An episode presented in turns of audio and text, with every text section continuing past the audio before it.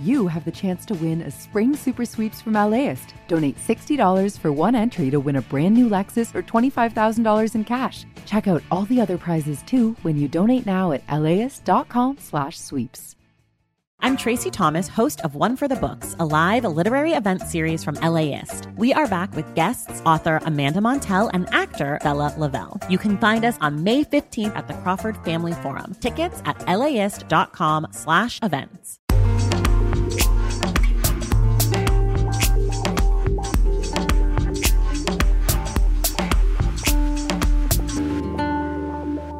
LAist Studios.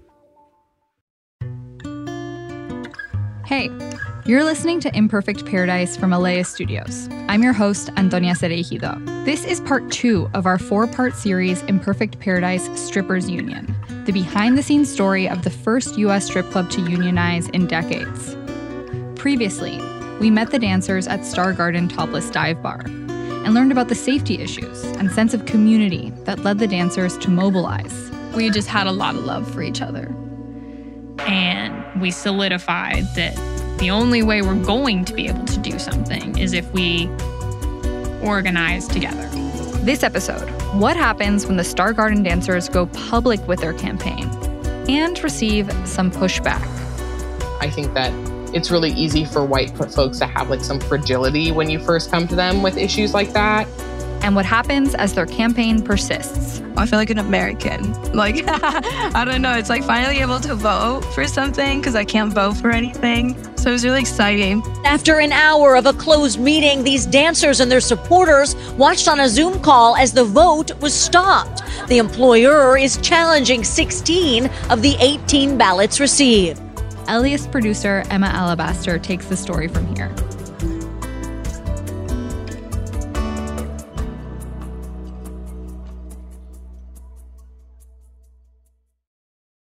Spring and summer of 2022 was a time of picketing for the Star Garden strippers.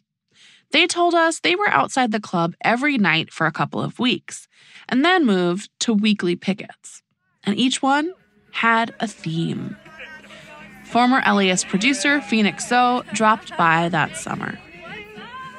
So tonight is the French Revolution theme. I happen to have this Marie Antoinette costume and I wear it whenever I have an excuse. This is Reagan, one of the more veteran strippers we met last episode.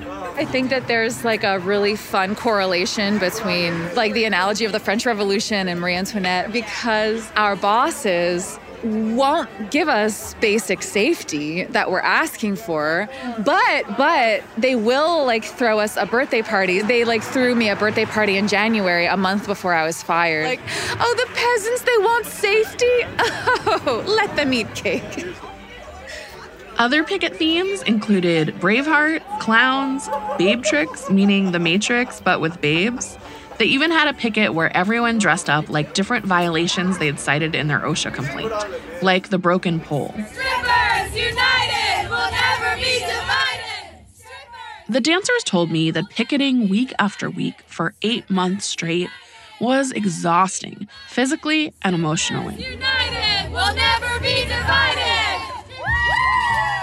They said things felt tense with the club's security guards who were outside the door, and with customers they were trying to turn away from the club. Shame, shame, shame, but the fun picket themes helped sustain the dancers for a long fight, and it was also part of their communication strategy. The dancers would post videos on their Instagram account, Stripper Strike NoHo, NoHo for North Hollywood. Eventually, it would grow to over 13,000 followers. Chris Smalls from the Amazon Labor Union even joined a picket and posted about it online. The media noticed. Instead of hitting the stage, they're hitting the picket lines behind me here at Star Garden Topless Dive Bar in North Hollywood as they have locked them out, so they decided to organize. Picketing over what they call an environment of harassment and lack of basic worker safety and cleanliness. This episode, a whole year of the Star Garden strippers fight for a union a year that launched their campaign into the spotlight and sparked a much larger debate among strippers about race, oppression, and the future of the strip club as a workplace. Do you remember like what you thought when you first heard that that was happening at Star Garden? I thought that it was a distraction from the real problem. I think that it's all about white tears. It's just something that's literally leaving out the most marginalized, and the people that are suffering the most are completely being ignored. What do strippers want from their workplace? And how can they get there? And who should be leading the charge? This is Imperfect Paradise Strippers Union, Part 2. I'm Emma Alabaster. Social media has been both a blessing and a curse, as it tends to be. This is Wicked, the stripper who first danced alone at Star Garden, where we were able to reach a wide, worldwide audience and gain worldwide support. But at the same time, it does open us up to times we messed up. On the picket line, Wicked found out pretty quickly that she was marching into complicated territory, that there were other strippers who had been organizing long before her. In the comments on Stripper Strike NoHo's Instagram posts, there were a lot of people cheering on their campaign. But they also consistently got questions and critiques from other strippers. I could completely understand why they're fucking pissed off at this group because it seemed so easy for us. Even though it was back-breaking effort, blood, sweat, and tears, we still got it easier we still got attention. We got donations. We got global like yeah, support. I'm so. here interviewing you right now. I know. And I'm here now. And like even when I was coming in here, I was like, Wicked, you need to make sure that you impress upon people. Like we were not the first. We are not going to be the last. As yet another reporter following this story, I wanted to make sure that I understood the terrain that I was stepping into. I wanted to know how this group of strippers was able to run a successful unionization campaign, but also why their campaign got pushback. The criticism that was easiest to understand the Star Garden strippers are a mostly white group. We know the primary reason for that the hiring practices of the club where they worked. According to all the Star Garden dancers we spoke to, management didn't hire any black dancers since they opened the club post lockdown only white dancers, and some lighter skinned dancers of color.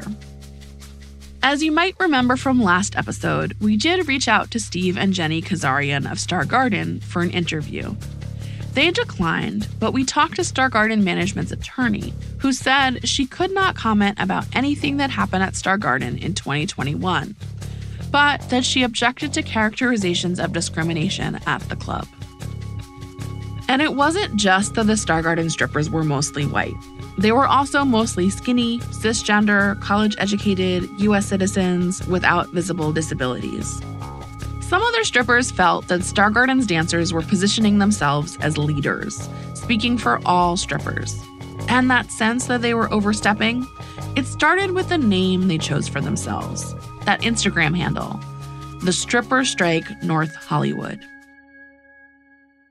Do you remember when you first heard about NoHo Stripper Strike? Yeah, I got a Google alert for Stripper Strike, and it wasn't anybody that I knew. And it wasn't Black folks. This is Kat Hollis. I am a community organizer. I use they, them pronouns, and I am a new parent. And I have been a sex worker for a good minute. Kat was one of the people who called out the Star Garden strippers online.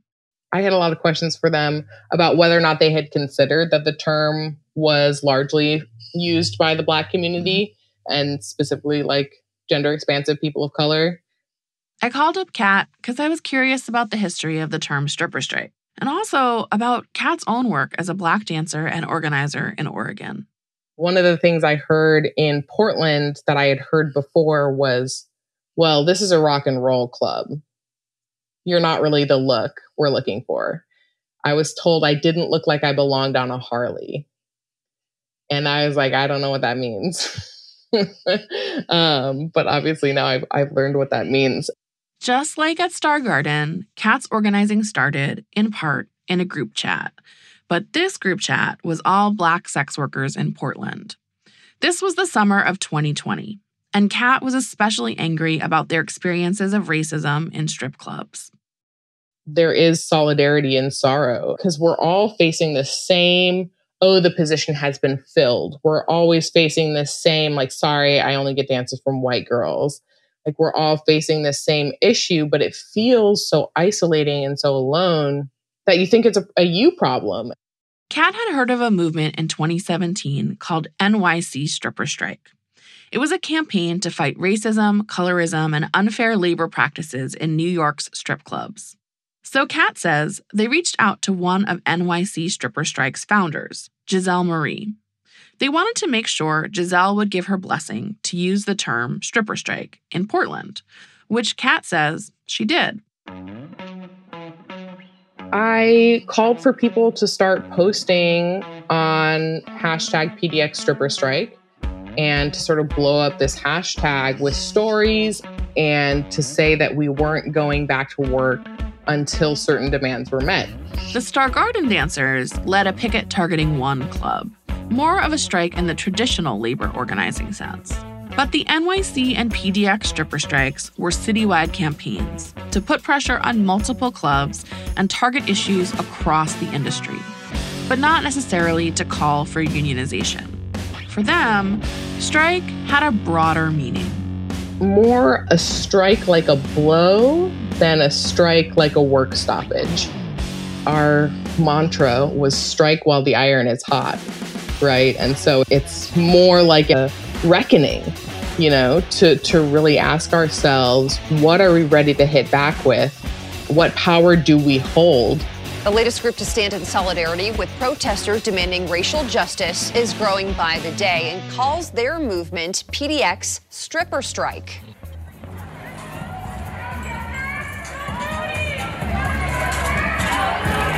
This is so beautiful, y'all. Thank you so much. Let's go! For PDX Stripper Strike, Kat and their comrades made a list of demands related to racial equity and nearly 30 Portland strip clubs agreed to attend anti racism trainings and listening sessions and to hire more dancers of color.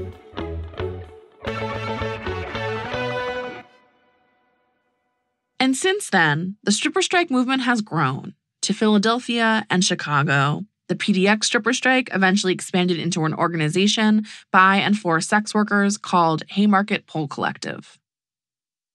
This movement history was on Kat's mind when they came to comment on the Star Garden strippers' social media. I think that it's really easy for white folks to have like some fragility when you first come to them with issues like that. I think that they had a mixed response that became a little bit more solidaritous as time went on. After months of social media callouts, in August 2022, the Star Garden strippers made a post on their Stripper Strike NoHo Instagram acknowledging the other stripper strikes. I asked one of the Star Garden strippers, Velveeta, to read the post. The caption says, Thank you to everyone who has voiced their concerns to us and has held us accountable. We hear and appreciate you, and we're currently discussing next steps to right our wrongs and move forward as a campaign we hope everyone can be proud of. They also shared an infographic Black led stripper organizations you should know about, which included many of the stripper strikes, like Kat's. The part that stands out to me the most in that first post is this.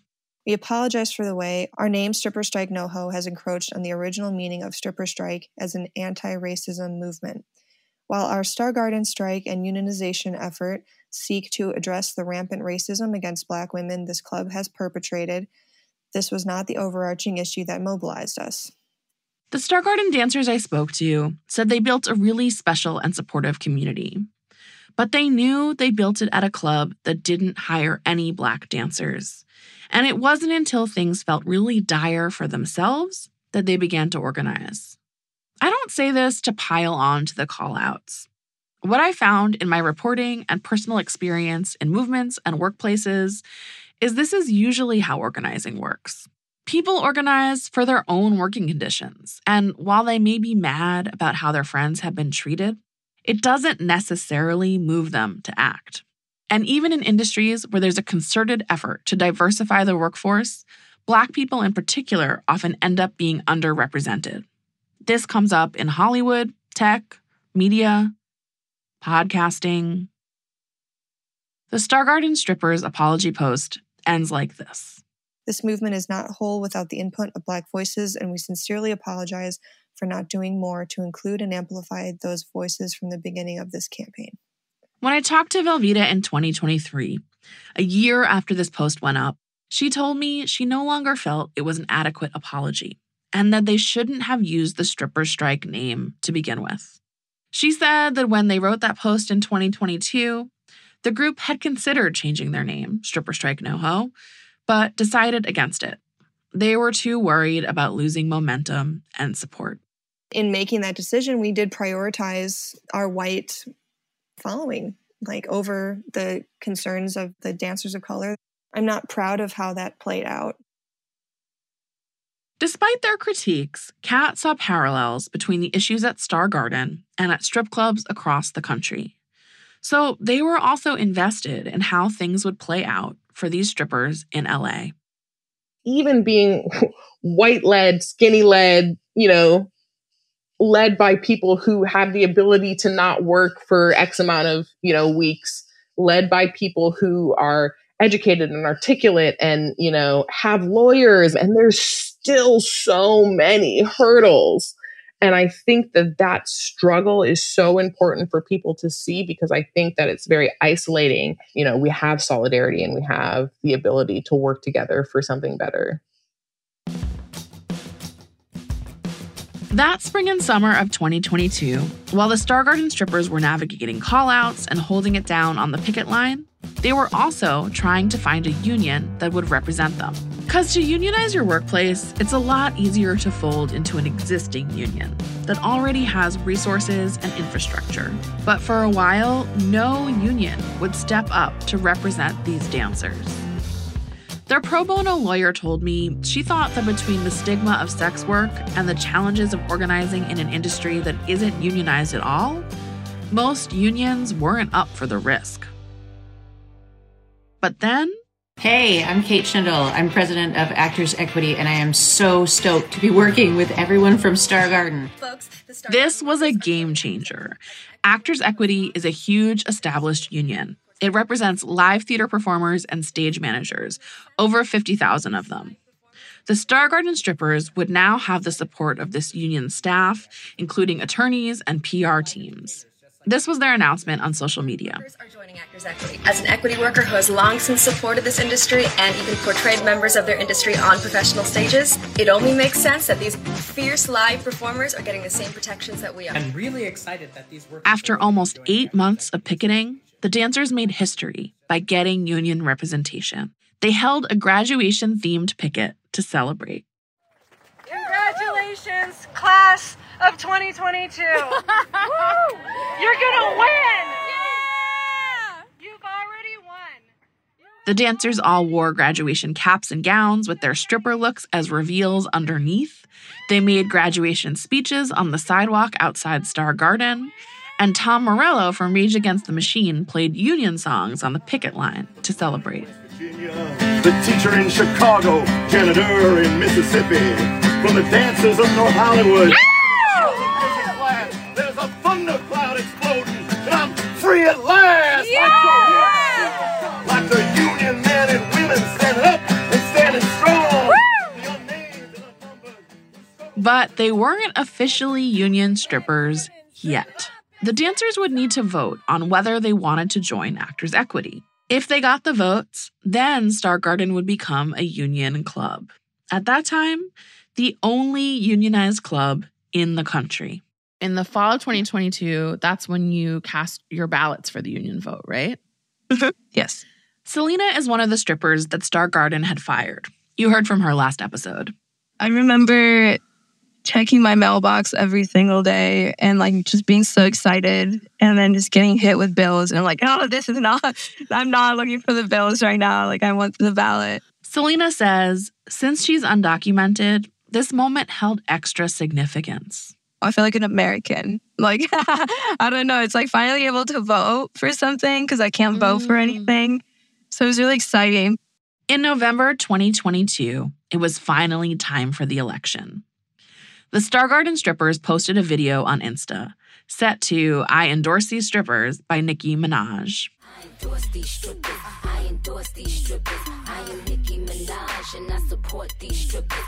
This song came out a decade earlier, so definitely wasn't about these particular strippers, but Nicki's saucy, sexy shout out to strippers in general, as if Nicki is a political candidate whose platform is having a good time at the strip club, well, I get why these dancers chose it. In the IG video, the song plays over a montage of each dancer with a sealed envelope. A lot of them are in their pleasers and fishnets as they strut to their local mailboxes and drop off their ballots. The dancers were sure that they all voted yes. It seemed imminent that they would get their union. Everything finally seemed to be coming together. But then, it all came crashing down.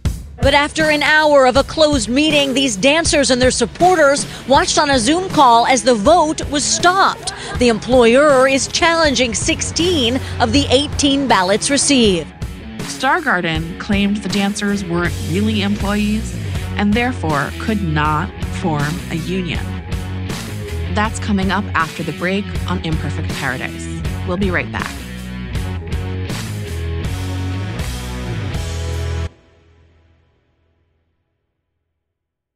Selling a little or a lot? Shopify helps you do your thing, however you cha-ching.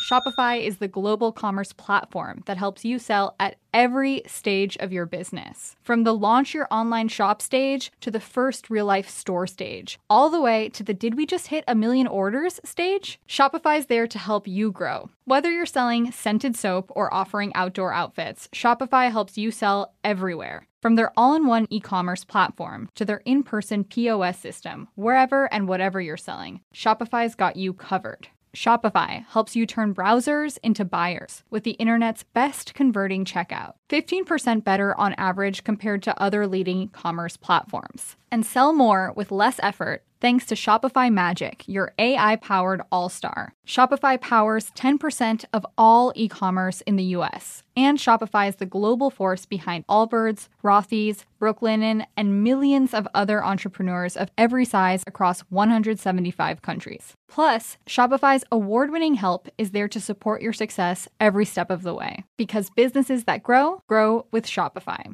Sign up for a $1 per month trial period at shopify.com slash paradise, all lowercase. Go to shopify.com slash paradise now to grow your business, no matter what stage you're in. Shopify.com slash paradise. The LAist Spring Super Sweeps is happening now. You can win amazing prizes while supporting your source for local fact based journalism. One lucky grand prize winner will get to choose a brand new Lexus or $25,000 in cash. Other prizes include an electric bike from Juice Bikes and $1,000 gas gift cards. Your donation of $60 gets you one entry to win, and the more you give, the more entries you get. Donate now at laist.com slash sweeps. This is Imperfect Paradise. I'm LAist producer Emma Alabaster. As you might recall, we repeatedly asked Star Garden management for an interview. And one of the things we were curious about was why they opposed unionization. They declined to talk with us, but their attorney said in an email that, quote, most employers would rather deal directly with their employees than through an intermediary who charges those employees dues, unquote. The National Labor Relations Board cites an estimate that overhead costs for a unionized organization are 25 to 35% higher than a non union one. According to the U.S. Bureau of Labor Statistics, in 2023, a private industry employer spent a little over $15 per hour more on compensating a union employee than a non union employee. And on top of that, managing a unionized staff might mean hiring human resources, lawyers, and dealing with government agencies. So, Star Garden management was challenging the union votes. Here's what that's all about. When the strippers were hired at Star Garden, many of them signed paperwork agreeing to be independent contractors, not employees. And independent contractors, they can't really unionize in the same way employees can, with the power to bargain with management. So Star Garden's lawyers were saying, hey, these dancers are independent contractors. They can't form a union. But to legally be an independent contractor, you have to meet certain criteria, like having control over your schedule. So it might not matter what papers the dancers signed if they were being treated as employees. As for what happens now, the National Labor Relations Board will schedule a hearing to decide whether to accept those challenge ballots. Whether they were or weren't employees, the National Labor Relations Board would decide in a hearing set for about six months out. For the dancers, that would mean six more months of not making any money at Star Garden. Six more months of anxiety and waiting and trying to keep momentum on their campaign. But this question of whether strippers should be independent contractors or employees, it doesn't just have stakes for Star Garden or strip club owners. It's actually a huge topic of debate among strippers themselves, especially in California. Our next panelist is Onyx Black. Onyx? Hi.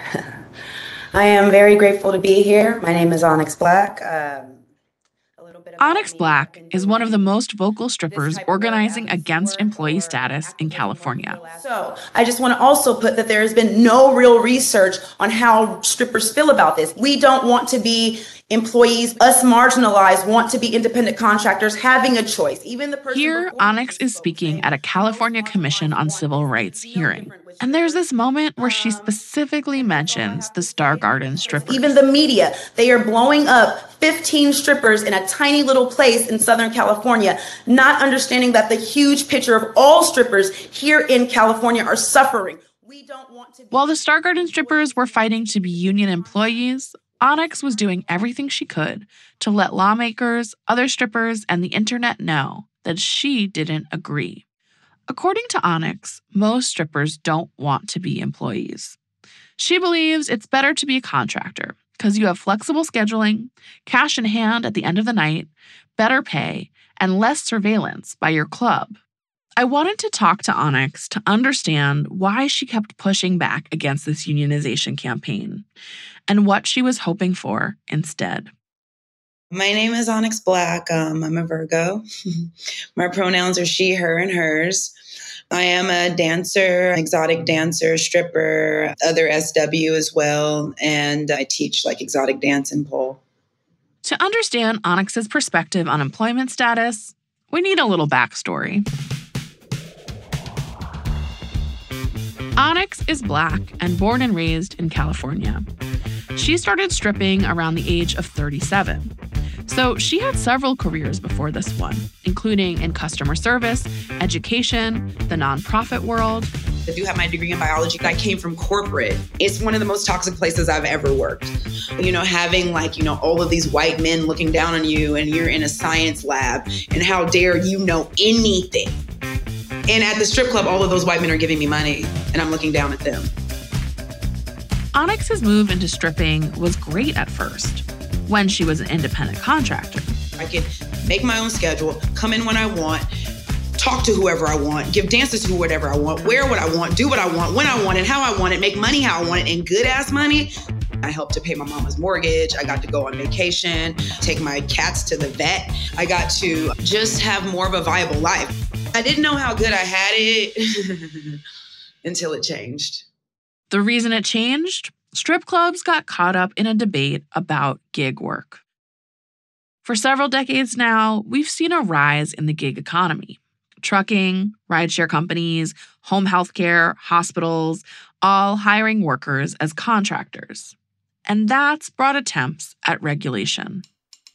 Known as the Gig Workers Bill, AB5 makes independent contractors like rideshare drivers into company employees. The Gig Workers Bill, or AB5, was a California law that went into effect in 2020. And it was meant to create tighter standards for who's considered an independent contractor. One of those standards is that a contractor should be doing work that's outside the usual course of business. So, for example, you can make the case that a plumber at a strip club is an independent contractor, but a stripper at a strip club? One study looked at 75 federal and state court cases about misclassification filed by strippers over the last three decades. It found that they won 93% of the time, meaning strippers throughout the country have a really strong case for being treated as employees, regardless of what their clubs say. When AB5 passed, it seemed like California might crack down on worker misclassification. It outlines strict guidelines for corporations like Uber and Lyft so drivers get minimum wage, overtime, and paid time off. In theory, here's how it's supposed to work California strip clubs should have reclassified their dancers as employees, with all the benefits that come along with that. But there's no enforcement of this law, no way to make sure club owners are doing things by the book, unless a stripper decides to sue. So, what really happened was a different story. My team spoke with a bunch of other dancers, researchers, and journalists about what went down. Here's what we learned.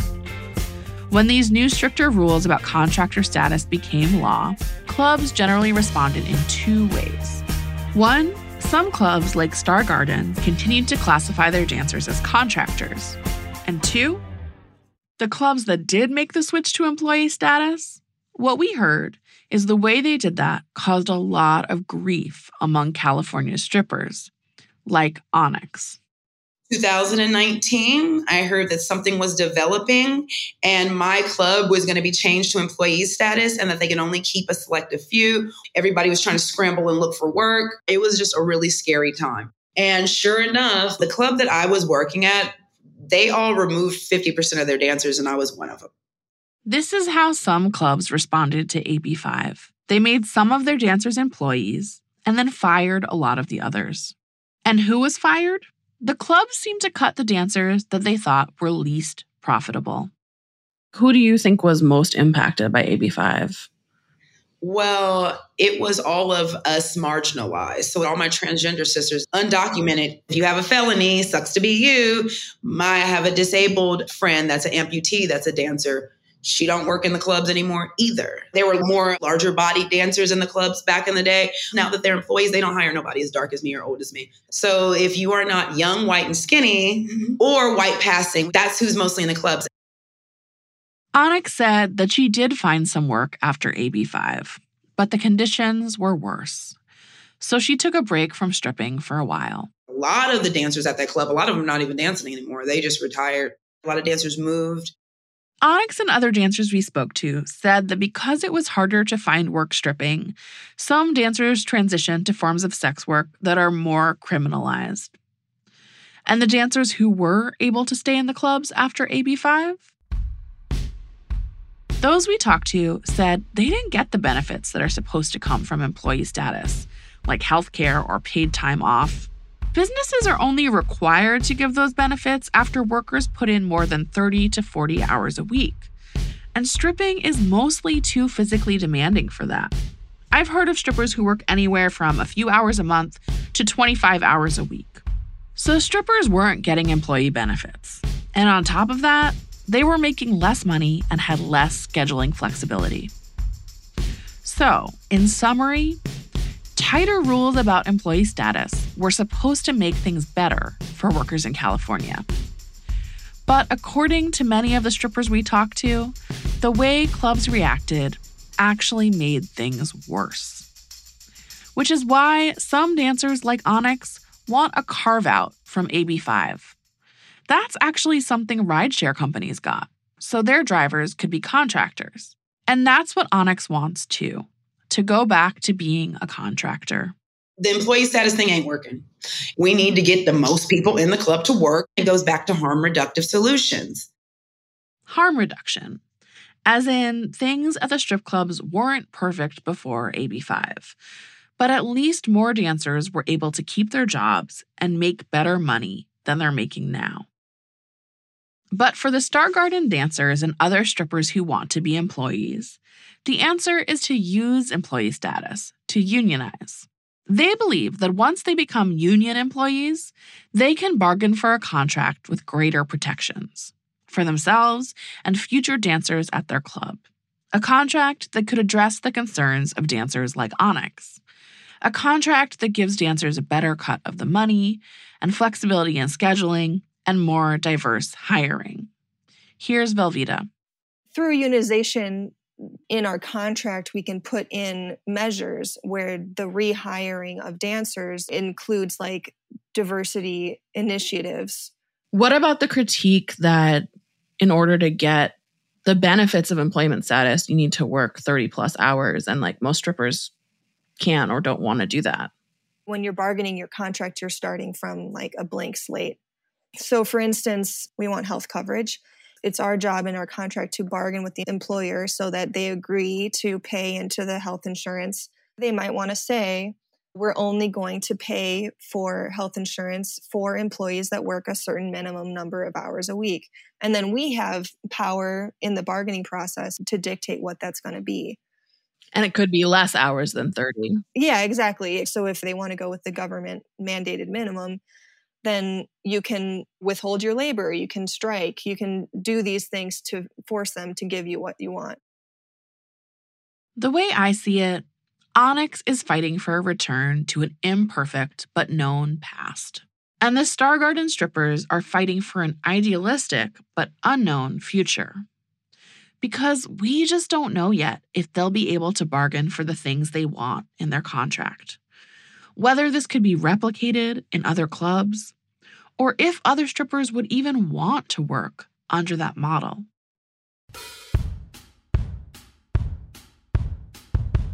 In the months after the stalled union vote, the dancers stopped picketing and focused on preparing to testify at the National Labor Relations Board hearing, getting ready to prove that they were employees of Star Garden.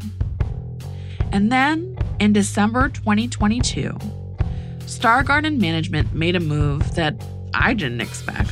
A move that made me wonder if they were trying to evade the union and even the NLRB hearing completely. A move that I was sure would have repercussions for the dancers. Star Garden management declared bankruptcy. They wanted to close down the club. That's after the break on Imperfect Paradise.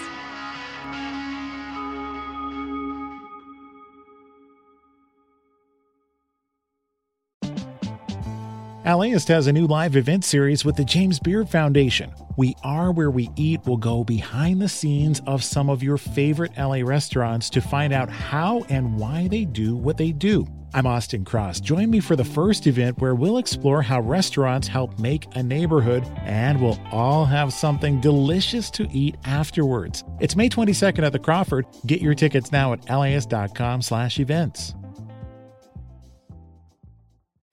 slash. How to LA is your connection to Los Angeles. Get to know its history. The 1920s were a huge boom time in Los Angeles, and downtown was just exploding. Its politics. It's the biggest local prosecutor's office in the country. And its food. Korean spices with like a hint of sweetness. And just everything we love about LA. Subscribe to How to LA from LAist Studios wherever you listen to podcasts.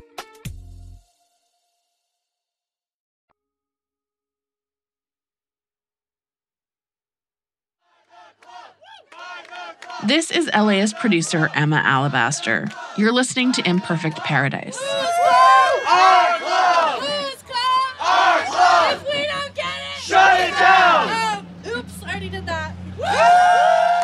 It's March 18th, 2023 at 11 p.m.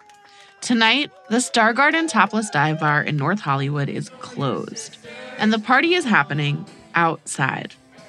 Gather up your jackets. A vendor is rolling up taquitos, there's a karaoke dance circle, and folks on the sidewalk carry protest signs.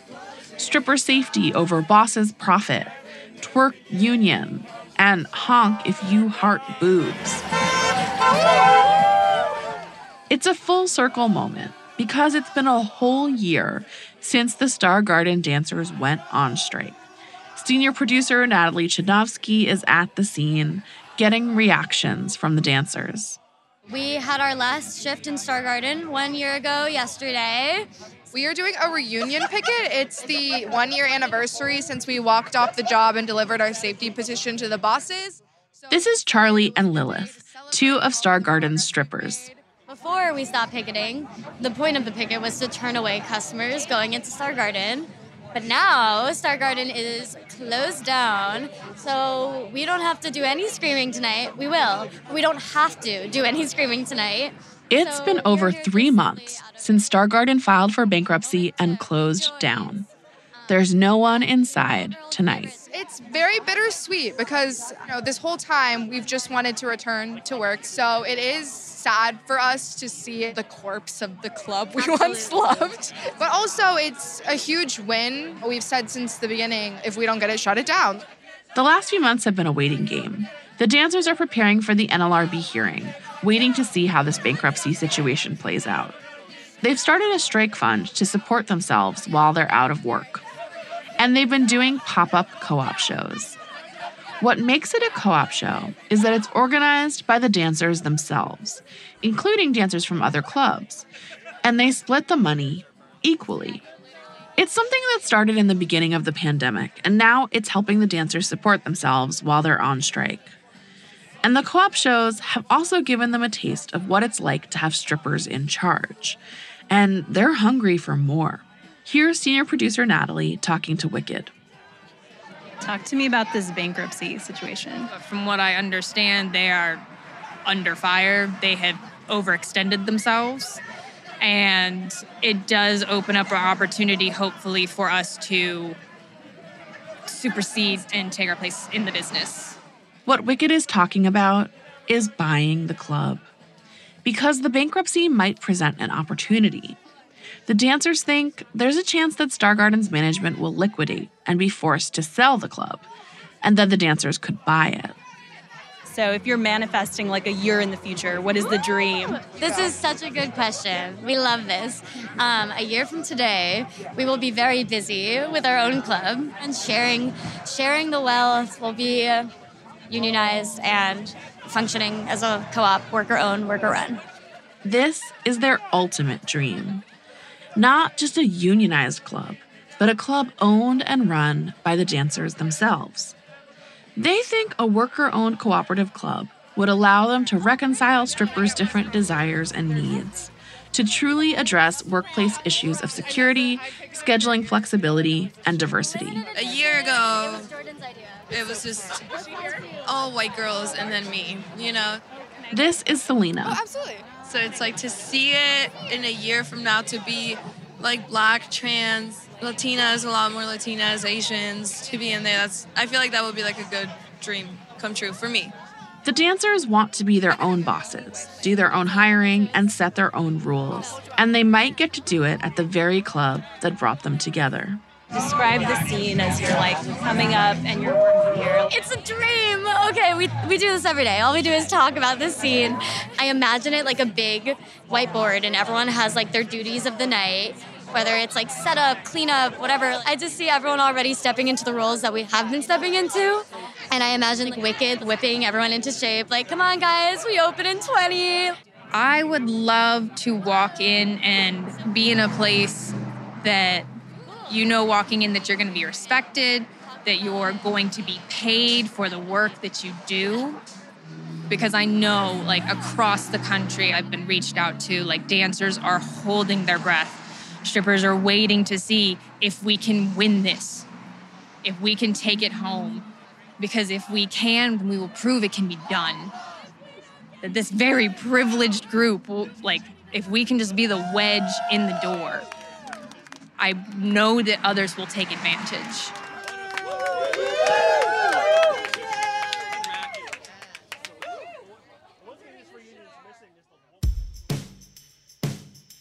LAist producer Emma Alabaster reporting the story. Next time on Imperfect Paradise Strippers Union, management finally comes to the table. We all didn't believe it at first. We were very wary of the switch up. Then, when it was like, no, they're serious, after 15 months, they're ready to talk. And Emma grapples with the limits of unionization.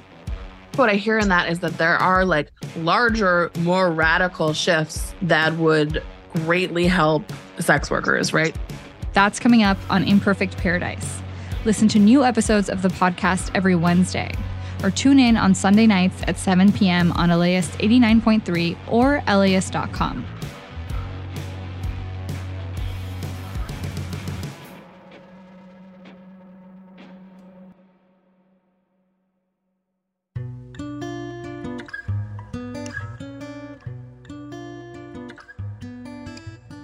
This episode of Imperfect Paradise Strippers Union was written and reported by Emma Alabaster, with co writing and co reporting by Natalie Chudnovsky.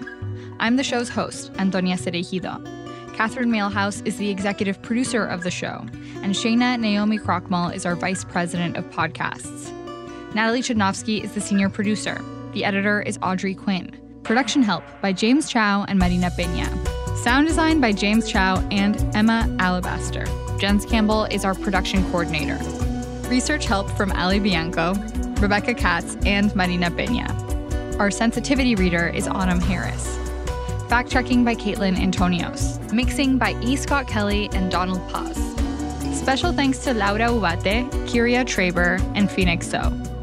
And thank you to Domino Ray, Dominique Pearson, Michael Leroy, and Susan Elizabeth Shepard for their insights that shaped our reporting. This podcast is powered by listeners like you. Support the show by donating now at laist.com slash join. This podcast is supported by Gordon and Dona Crawford, who believe quality journalism makes Los Angeles a better place to live.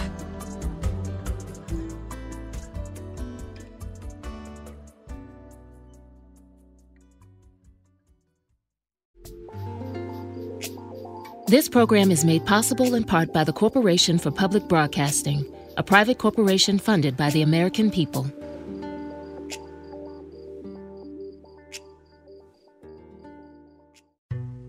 As a farmer's son from a desert region in California, JB Hamby thinks a lot about water. I spent a lot of time digging up history, particularly about water, which is the origins of the Imperial Valley. How this 28 year old became the youngest lead negotiator on the Colorado River ever, and how he could shape the most consequential negotiations to date. Listen to Imperfect Paradise, the Gen Z Water Dealmaker, wherever you get podcasts.